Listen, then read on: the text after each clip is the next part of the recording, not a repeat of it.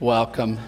So good to have each of you here as we're kind of beginning, uh, getting into this series uh, we're going to be in for the next three months, Experiencing God. And what I'm really excited about with this is that it, it isn't just that I'm going to be talking about this on Sundays in our sermons, but that we're all going to be working through this together during the week. We have the workbook, we're reading the scriptures, we are praying through them, and we are uh, intentionally seeking God's face together as a church. Uh, so I'm really excited about what God is going to be doing among us and what the result of all of this is going to be for the life of our church. The whole point of this, uh, what we're trying to accomplish, is that we will, through the process of actually listening to God's word and seeking Him in prayer together, that we will know what God's will is and we will do it. Uh, so that, that's kind of the long and short of it. One of the reasons marriage is so hard is that we have a hard time figuring out what the other person really wants. A common complaint is that we don't know what our spouse wants. We think we understood what they said they wanted and we try to do it, and oftentimes it seems like it's the exact opposite of what they wanted.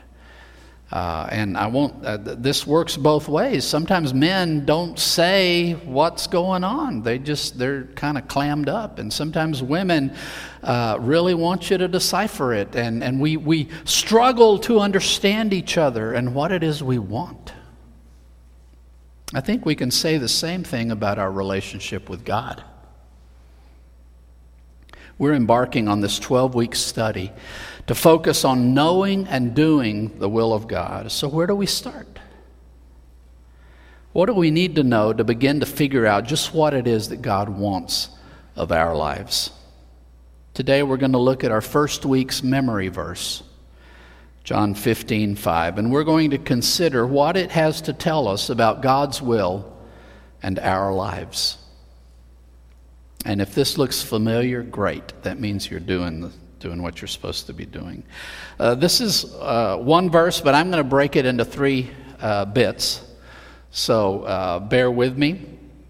Let's start out with the first part of the verse I am the vine, you are the branches. And perhaps it's unfair to pick just one verse and, and not know what the conversation going on is about. So let me catch you up. What Jesus has said in the verses immediately before this is He has said, I am the true vine. And uh, it's interesting for Jesus to say that because. Uh, the prophets in the Old Testament had often talked about God's vine. And in the prophets, the vine uh, God talked about was always Israel. So let me review briefly with you what the Old Testament has to say about God's vine, the vine before we get to Jesus. In Isaiah uh, chapter 5, verses 1 through 7. God tells this story to, uh, to Isaiah about how he took Israel as a precious vine and planted it on a fertile hill, and he cleared all the stones, and he even built a watchtower to keep it safe.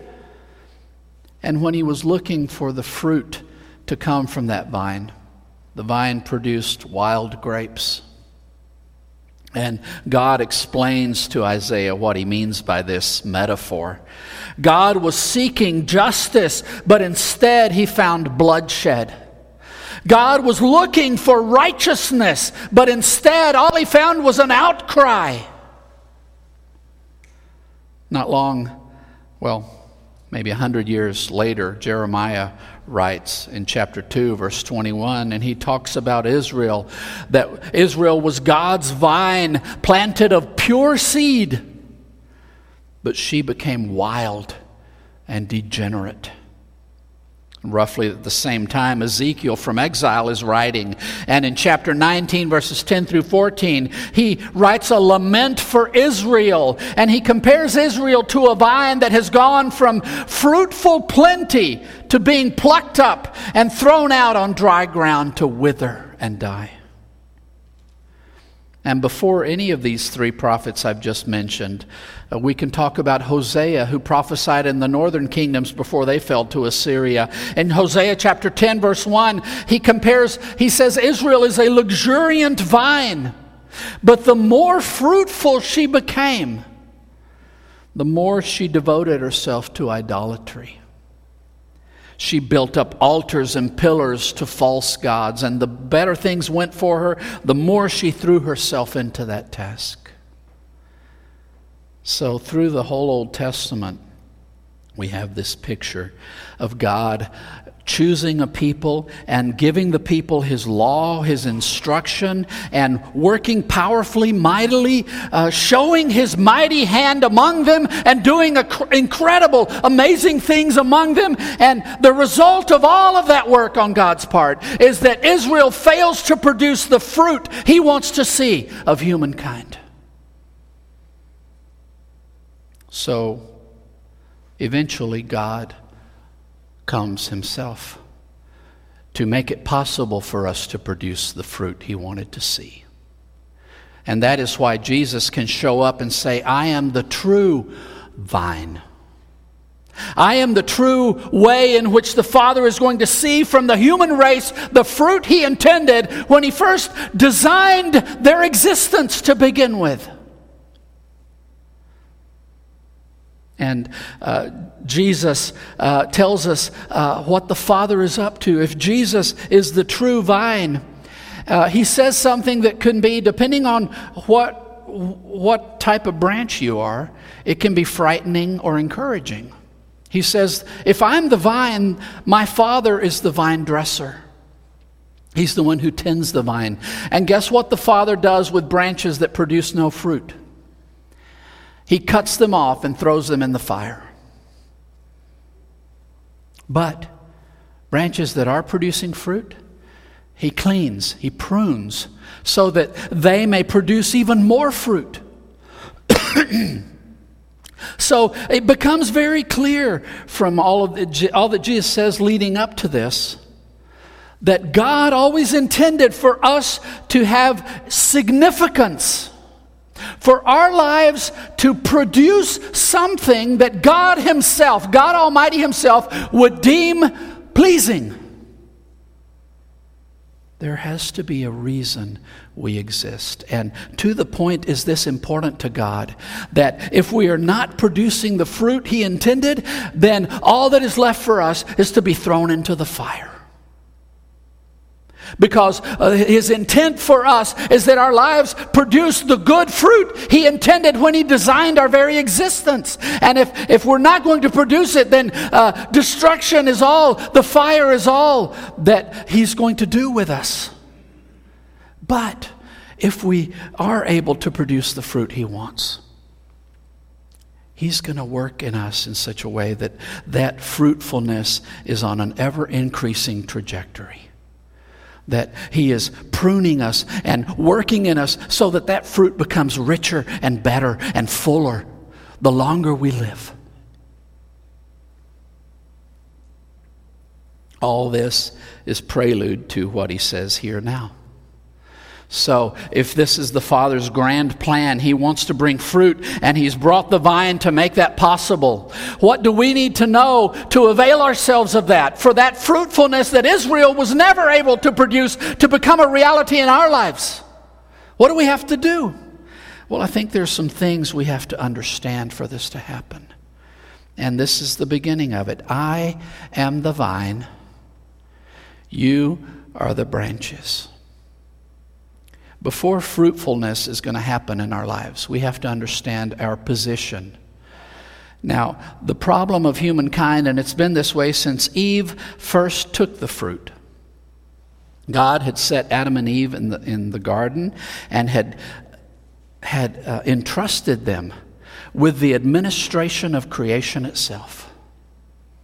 What a task. What a purpose, purposeful existence God had designed for them.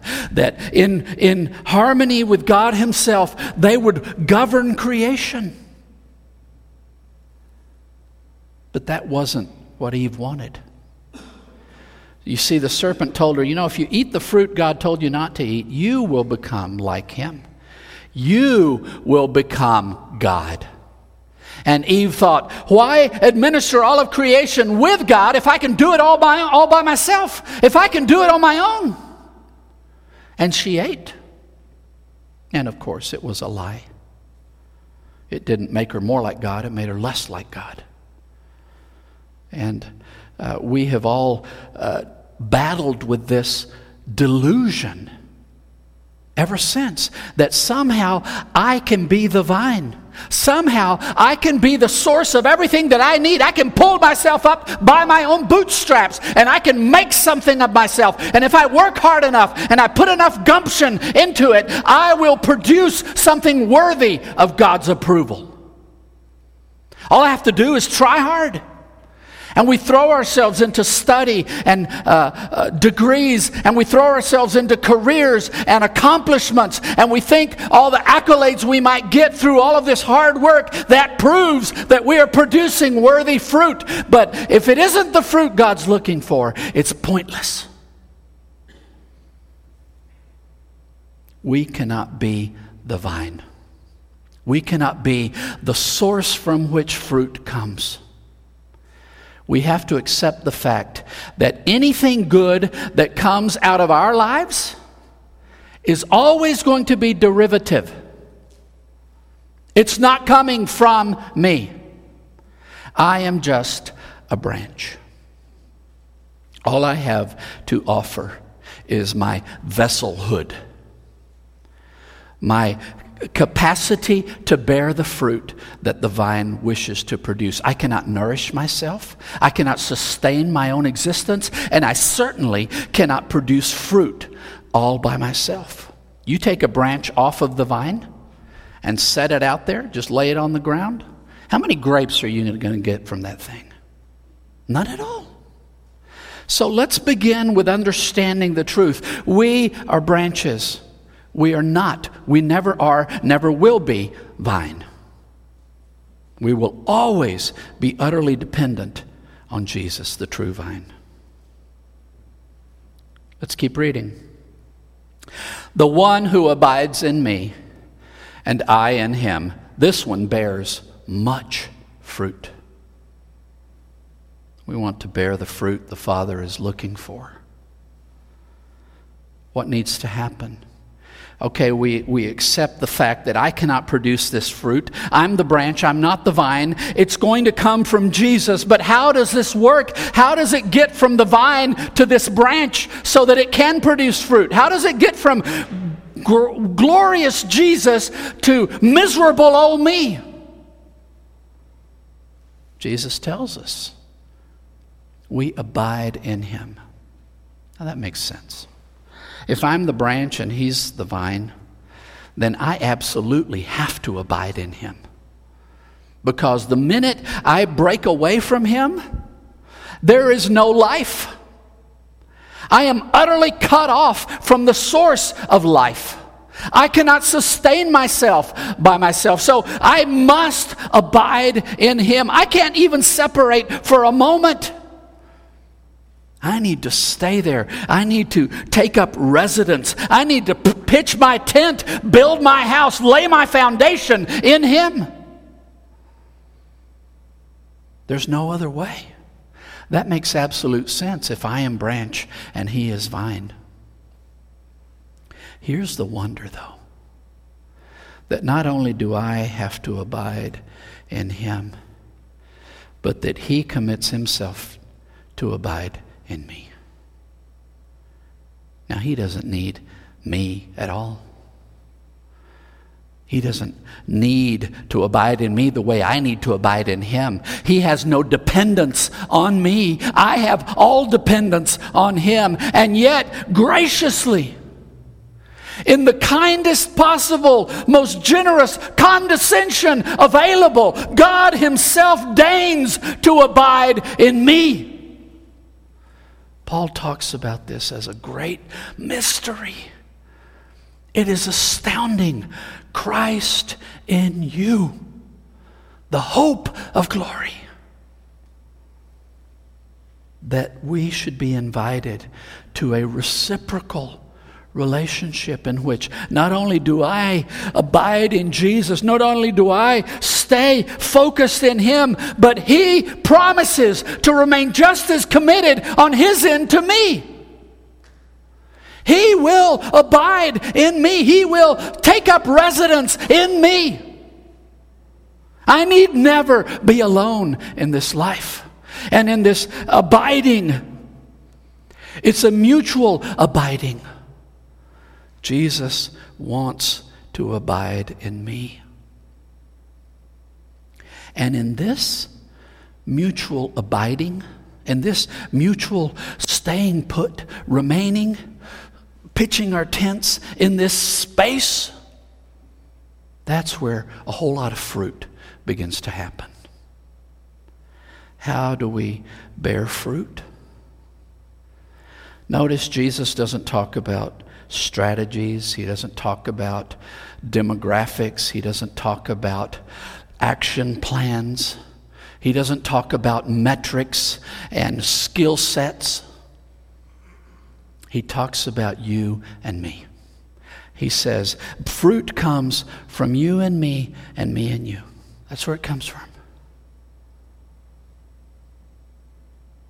In our lives, and this is something we constantly need to remind ourselves of, and we need to make conscious efforts take real, tangible steps to ensure that this priority is a reality, not just a theory in our lives. There is only one absolutely necessary relationship in my life, and that is my relationship with Jesus. From that one relationship flows anything of worth that will ever come from my life. You want a good marriage? You better invest in Jesus because otherwise you have nothing to offer your spouse. You want to be a good parent? You better invest your heart and soul in Jesus because otherwise you have nothing to give your children. You want to be a good human being? Invest your whole life in Jesus because that is the only way you will ever contribute anything of any worth to anyone. It is only in this one relationship that fruit happens. Abide in me, I in you. That's where much fruit happens. And finally, because apart from me, you cannot do anything.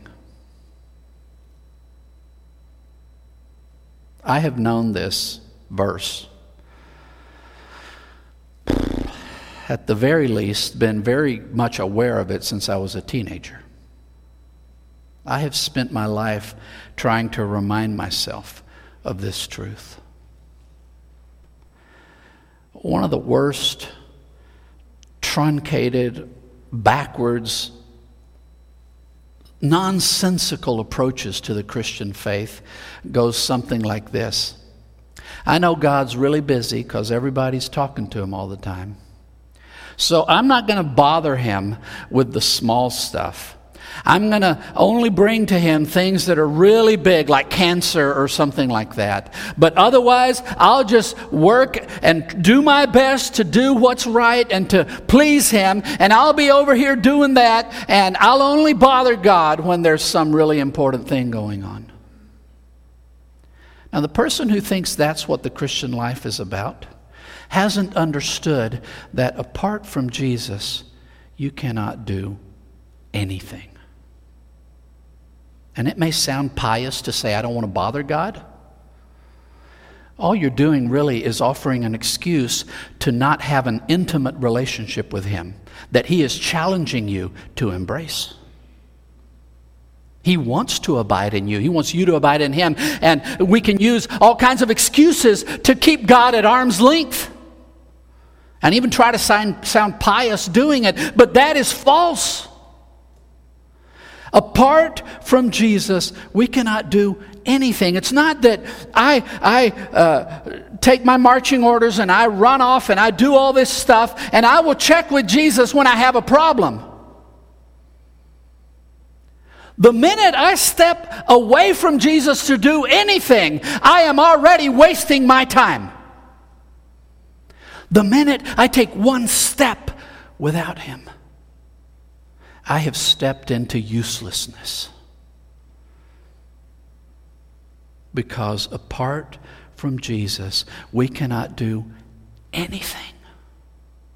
Anything at all. And here's the, the, the struggle, I think, of the Christian walk learning to not do anything but what Jesus is doing in us. We have a tendency to get ourselves caught up in all kinds of things that have nothing to do with Him.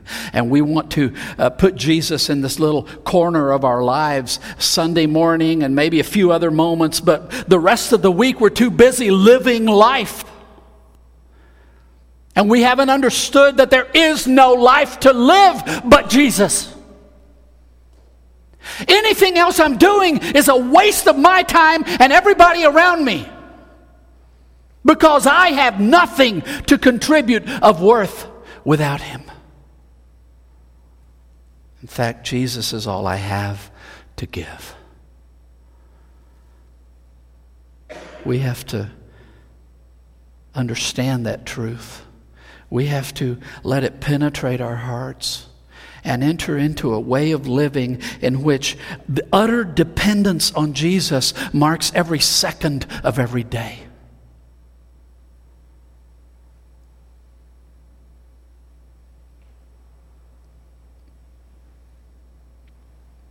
How do we discover God's will? We find it in Jesus. We turn our hearts to Him in faith, in trust, and He comes in. He's the vine. From Him, every good thing flows, and He will bind us to Himself so that we may abide in Him as He abides in us. The Old Testament is filled with prophets who spoke of God's frustration. He looked to the human race seeking good fruit and found absolutely none. We cannot produce anything of worth. So, the Father sent Jesus the Son to make it possible for us to produce the good fruit He always intended for us to produce. How do we recover God's purpose for our existence? How do we know what He wanted when He first gave us the breath of life? We come to Jesus. We bind ourselves to Him. He binds Himself to us and produces in us the good things God wants. Jesus implements in us the will of God. I don't know where you stand with Jesus today. If you don't know him, let me encourage you today to fix that. All it takes is coming before Him and saying, Jesus, I know I'm a sinner. I know you aren't. I know you are perfect and righteous, and you came to make possible not only the forgiveness of my sins, but the utter radical transformation of my life from death to eternal life and I want to surrender my heart to you as my Lord, as my Savior, and I want you to take my life and do something glorious with it. If that's you this morning, I want to encourage you to make that commitment with Jesus today. Maybe you already know Jesus, and today's been a reminder boy, you have been wasting your life. You have been wandering, doing things all alone. You have strayed from me. You have not remained close to me. And because of that, your life is fruitless and pointless and marked by nothing but frustration. And if that's you this morning, now's the moment to say, Jesus, forgive me, abide in me, and teach me to abide in you. Whatever God lays on your heart this morning, this is your opportunity to respond to what God has said to you in His Word today. Let's all stand. There are people that are going to be here at the front to help. Uh, whatever God's laid on your heart, come forward, take their hand, share with them what God's put on your heart, and let them pray with you and for you. We're here to encourage one another and strengthen one another. Uh, please come while we sing.